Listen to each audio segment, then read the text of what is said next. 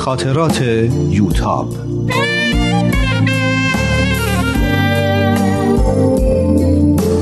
اثری از روحی فنایان.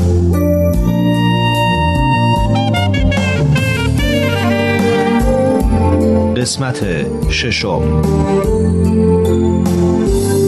یک شنبه عصر. امروز سهراب و مامان برای ملاقات نیامده بودن. وقتی پدر گفت که سهراب یک گروه نوجوانان تشکیل داده و امروز بعد از ظهر اولین جلسه‌اش تو خونه ماست، خیلی تعجب کردم. سهراب همیشه خیلی بازیگوش و بیخیال به نظر میرسه. اما پدر میگفت چند روزه که برای تهیه جزوه ها و به راه انداختن گروه به این در و اون در میزنه. یکی از قشنگی های گروه های نوجوانان همینه که به اونا مسئولیت و فرصت میده که خودشون را و قابلیت هاشون رو پیدا کنن. خوشحالم که این سهراب کوچولوی ما هم داره بزرگ میشه.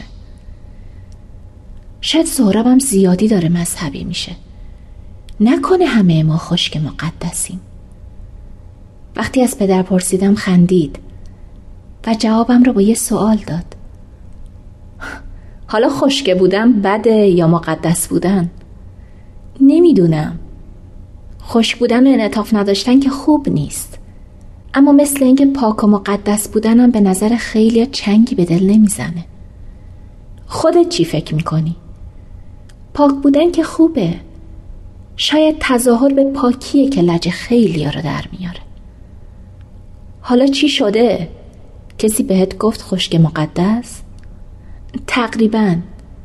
پدر خندید و گفت حالا تو چرا انقدر به حرفش اهمیت میدی؟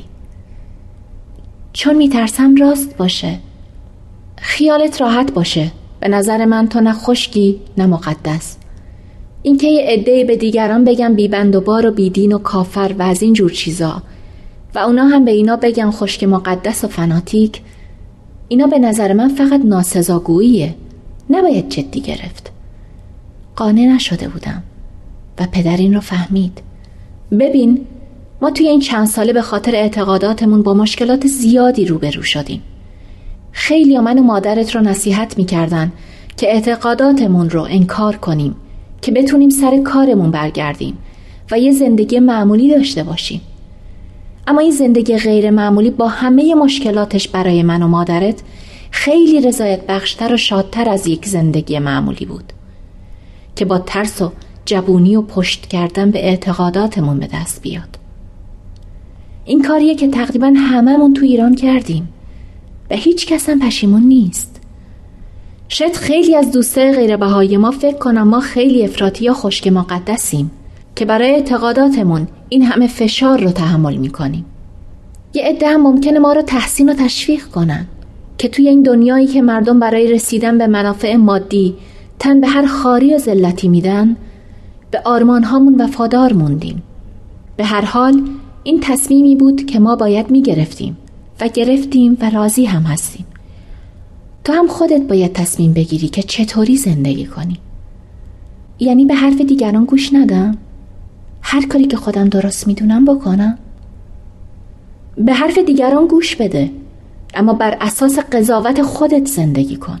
به نظر من خشک بودنی نیست که روی حرف یا اعتقادی که درست میدونی ایستادگی کنی. خشک بودن اینه که حاضر نباشی به حرف دیگران گوش بدی و به اونا فرصت بدی که اگر حرف حسابی دارن تو را قانع کنن. به نظر من یک جنبه از تحری حقیقتی که حضرت بهاءالله میفرمایند همینه. همین ذهن باز داشتن و همیشه آماده شنیدن و فهمیدن بودن. اما این با تسلیم زور شدن فرق میکنه. پس به نظر شما تا زمانی که کسی به نظرات مخالف گوش میده و درباره اونا فکر میکنه خشک مقدس نیست. حتی اگه به خاطر عقایدش فداکاری و یا حتی زندگی بکنه. پدر مدتی سکوت کرد. مگه میشه کاری به جز این کرد؟ همه دارن بر اساس اعتقادات خودشون و اونچه که فکر میکنن حقیقت زندگی میکنن. منتها برای خیلی ها حقیقتی ورای منافع کوچیک و تنگ نظرانه خودشون وجود نداره.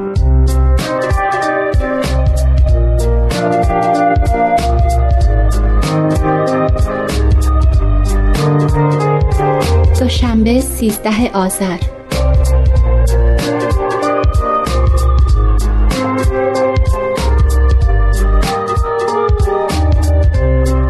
صبح دکتر نادری نیومد.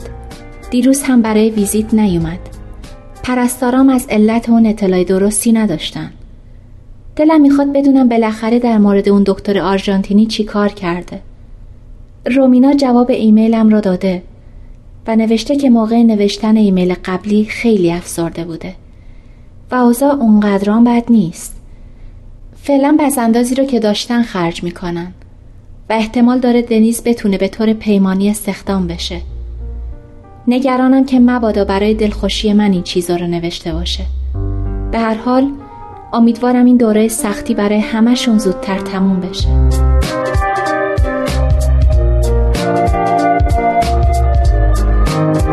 دوشنبه شب. امروز همین که نهار را آوردن دکتر نادری هم از راه رسید. ببینم برای چی آوردن. بد نیست، خورشت قیمه. شما بفرمایید. بشقاب و قاشق اضافه هم هست. نه مرسی، اومدم بهت خبر بدم که با دکتر حکمت تماس گرفتم. از طریق اسکایپ با هم صحبت کردیم. قرار شده ترتیبش رو بده تا امشب بتونم با دکتر امانوئل صحبت کنم. هرچی دعا بلدی بخون. خندیدم. آخرش من نفهمیدم شما به دعا خوندن اعتقاد دارین یا نه. مهم اینه که تو اعتقاد داری و برای روحیت هم خوبه. دکتر چرا به نظر شما مذهبی بودم بده؟ با شیطنت لبخندی زد و همینطور که به من نگاه میکرد گفت چون دخترای جوان رو تارک دنیا میکنه و نمیذاره از زندگیشون لذت ببرن. چرا فکر میکنید از زندگیشون لذت نمیبرن؟ شما منو فقط توی بیمارستان دیدین، اونم تو حالی که دارم سعی میکنم با یه بیماری لاعلاج کنار بیام. که باید اعتراف کنم تا به حالم خیلی خوب پیش رفتی، بهتر از بیشتر بیمارایی که داشتم. البته فکر میکنم ذاتن آدم سرسختی باشی و به این راحتی ها نشه شکستت داد. فکر کنم برای همین دعاهایی که میخونم، وقتی دعا میخونم مثل اینه که به یه نیروی خیلی بزرگی متصل میشم، نیرویی که توی هر کار خوب درستی به من کمک میکنه. اون چیزی که منو از مذهبی ها بیزار میکنه همین احساسه که فکر میکنن هر کاری میکنن خیلی خوب و درسته. این تکبر که فکر میکنن بهتر از بقیه هستن و به خودشون حق میدن که دیگران رو به راه راست هدایت کنن. این که میخوان برای بقیه بزرگتری کنن و به این و اون امر و نهی کنن. بعدم میاد از این حرفای صدتای غازی که میزنن و هیچ کدومش با هیچ عقل و منطقی جور در نمیاد. همینطور که حرف میزد لحنش خشنتر و عصبانیتر میشد. خیلی ناراحت شده بودم. در حالی که سعی میکردم لرزش صدامو بگیرم به گریه نیافتم پرسیدم و من به نظر شما آدم متکبری میام که حرفای غیر منطقی صدتای غاز میزنه؟ چون به دین اعتقاد دارم باید گناه چند هزار سال تعصب و خرافه پرستی رو هم به گردن من بندازین؟ شما چه شناختی از من و اعتقاداتم دارین که اینطوری قضاوت میکنین؟ همه این حرفا برای اینه که من دعا میخونم؟ شما اگه در شرایط من بودین چی کار میکردین؟ یه بلیط برای جزایر هاوایی میگرفتین؟ احساس کردم جا خورد. فکر میکنم خودش هم نفهمیده بود که داره تند میره. واقعا ببخشید. ابدا منظورم تو نبودی. خودت پرسیدی. میخواستی بدونی چرا از دین و مذهب بدم میاد. منم جوابت رو دادم. به هیچ وجه قصد توهین نداشتم. راستش من اصلا میونه خوبی با دین و مذهب ندارم. مذهبی ها هم هیچ وقت با من خوب نبودن. هر وقت درباره‌شون فکر میکنم عصبانی میشم. در سکوت سعی کردم رو خودم مسلط بشم و جلوی اشکامو بگیرم. خیلی مسخره است که همیشه انقدر زود گریم میگیره. یوتاب خانم ببخشید، باور کن منظوری نداشتم. باشه. سعی کردم لبخند بزنم. خندید و گفت حالا خیلی بهتر شد، اما اون جزایر هاوایی رو خوب اومدی. فکر بدی هم نیست.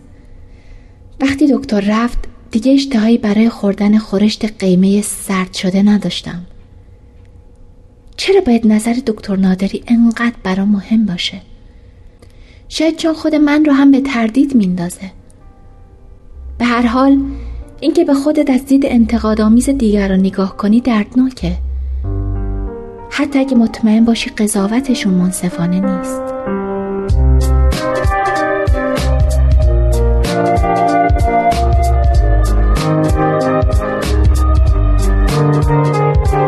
سه‌شنبه چهارده آذر.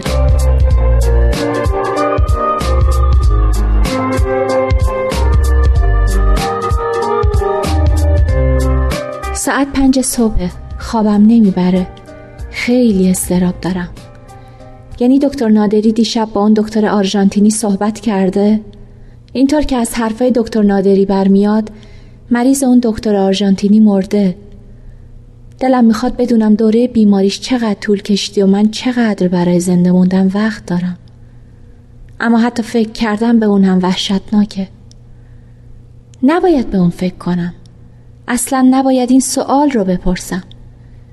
چه فایده ای داره که با ترس و حسرت روزای باقی مونده عمرم رو بشمارم؟ بذار مرگ هر وقت میخواد بیاد و منو درو کنه، منو یه گندم سبز نرسیده نارس رو. هنوز درباره بحث دیروز فکر میکنم. اگه قرار باشه هر خلافی رو که پیروان ادیان کردند یا میکنند به حساب دینداریشون بذاریم که خیلی بی‌انصافیه. مثل اینه که تنبلی و درس نخوندن بچه‌ها رو به حساب معلماشون بذاریم. باید اینا رو دیروز به دکتر نادری میگفتم، اما گریم گرفته بود و نمیتونستم.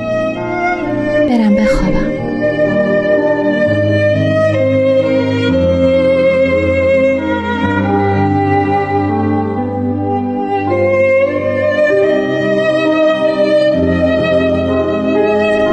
سه‌شنبه هفت صبح.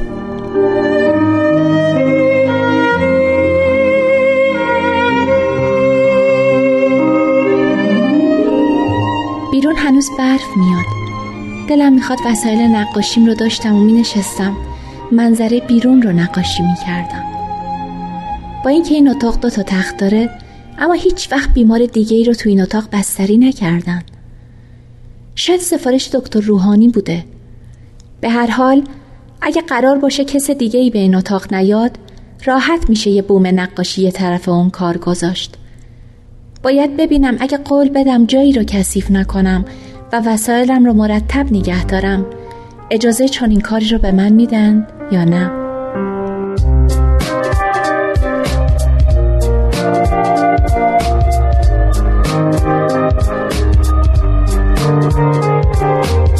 سه‌شنبه ظهر.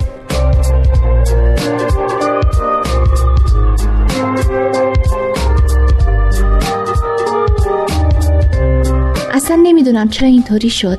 خیلی ناراحتم، پشیمونم. نباید اون حرفا رو به دکتر نادری میزدم. صبح دکتر نادری خیلی خوشحال بود. دلیل خوشحالیش رو نمیفهمم. البته همیشه شاد و شنگول و بیغم به نظر میرسه، اما امروز از همیشه خوشحالتر بود. یه راست رفت سر اصل مطلب. دیشب با دکتر امانوئل صحبت کردم، البته به لطف ترجمه دکتر حکمت. راستی دکتر حکمت یک پیغام هم برات فرستاده. ایناهاش. روی این تکه کاغذ نوشتم. گفته به الطاف حضرت پروردگار امیدوار باش و از مصائب شدیده این جهان نومید مگرد. الحمدلله خدای مهربان داری که طبیب هر بیمار است و غمخوار هر مبتلا. بله، این یکی از بیانات حضرت عبدالبها است. ازش خوشم اومد. قطعه قشنگیه، مثل شعره. خب دکتر چی گفت؟ خیلی حرف زدیم. من گرافی ها نتایج آزمایش تو رو که قبلا اسکن کرده بودم براش فرستادم. عکسای بیمار دکتر امانوئل رو هم دیدم. صحبت هامون سه ساعت و نیم طول کشید. عکس ها خیلی مشابه همدیگه بودن. دکتر امانوئل وقتی فهمید که تو کاملا هوش و حواست بجاست و از نظر حسی و حرکتی هیچ مشکلی نداری خیلی تعجب کرد. گفت با این چیزی که توی عکس‌ها می‌بینه تو باید الان کاملا فلج شده باشی. وحشت کرده بودم. پرسیدم خب خب این حرفا یعنی چی؟ دکتر با خوشحالی خندید و گفت یعنی اینکه ما احتمالاً با یه پدیده کاملاً جدید روبرو هستیم، چیزی که حتی دکتر امانوئل هم سر از اون در نمیاره. برای دکتر حکمت هم با اینکه معلوم بود پزشک با تجربه این کیس کاملاً جدید و تعجب آور بود. با ترس و ناامیدی به دکتر نگاه میکردم. با خودم فکر میکردم پس بیماری من پیچیده تر و ناشناخته تر از اونه که فکرشو میکردم. خوشحالی دکتر باعث شده بود که امیدوار بشم.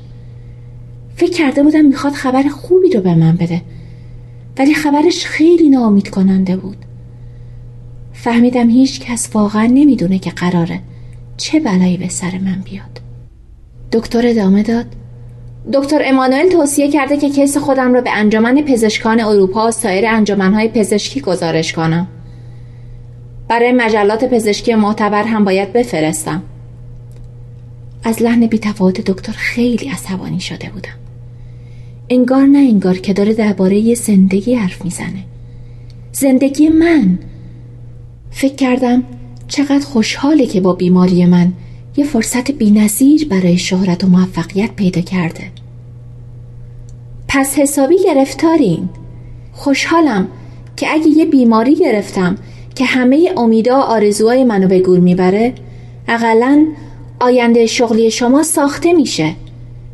کشف این بیماری جدید رو بهتون تبریک میگم. پیشنهاد میکنم اسم خودتون رو روش بذارین. از عصبانیت به جوش اومده بودم و کلمات رو با خشم به صورتش میگفتم. دکتر نادری که حسابی جا خورده بود گفت فکر میکنم من بیش از حد برای شما وقت صرف میکنم. فقط همین رو گفت از اتاق بیرون رفت. دکتر که رفت به گریه افتادم. واقعا از این که بعد از این همه انتظار باز به نقطه بلا تکلیفی و سرگردانی برگشتم احساس استیصال میکنم. دو هفته است که از خانواده‌ام دورم. دو هفته است که تو این بیمارستان بستریم بدون اینکه معلوم باشه کی منو مرخص میکنن. شاید هم میخوان منو تا آخر عمر اینجا نگه دارن. تنها کاری که میکنن آزمایشه. موش آزمایشگاه شدم. موش بیمقداری که بیماری جالبی گرفته. البته هیچ کس واقعا نمیدونه بیماری من چیه و چه اتفاق وحشتناکی داره میفته. معلوم نیست من باید خودم رو برای چه چیز آماده کنم.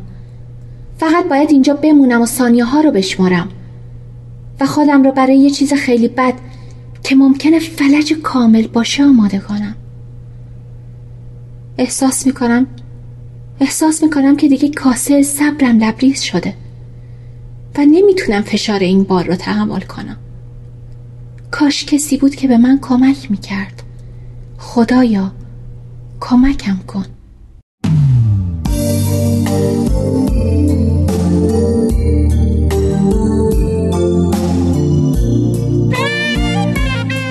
با یوتاب در قسمت بعد همراه باشید.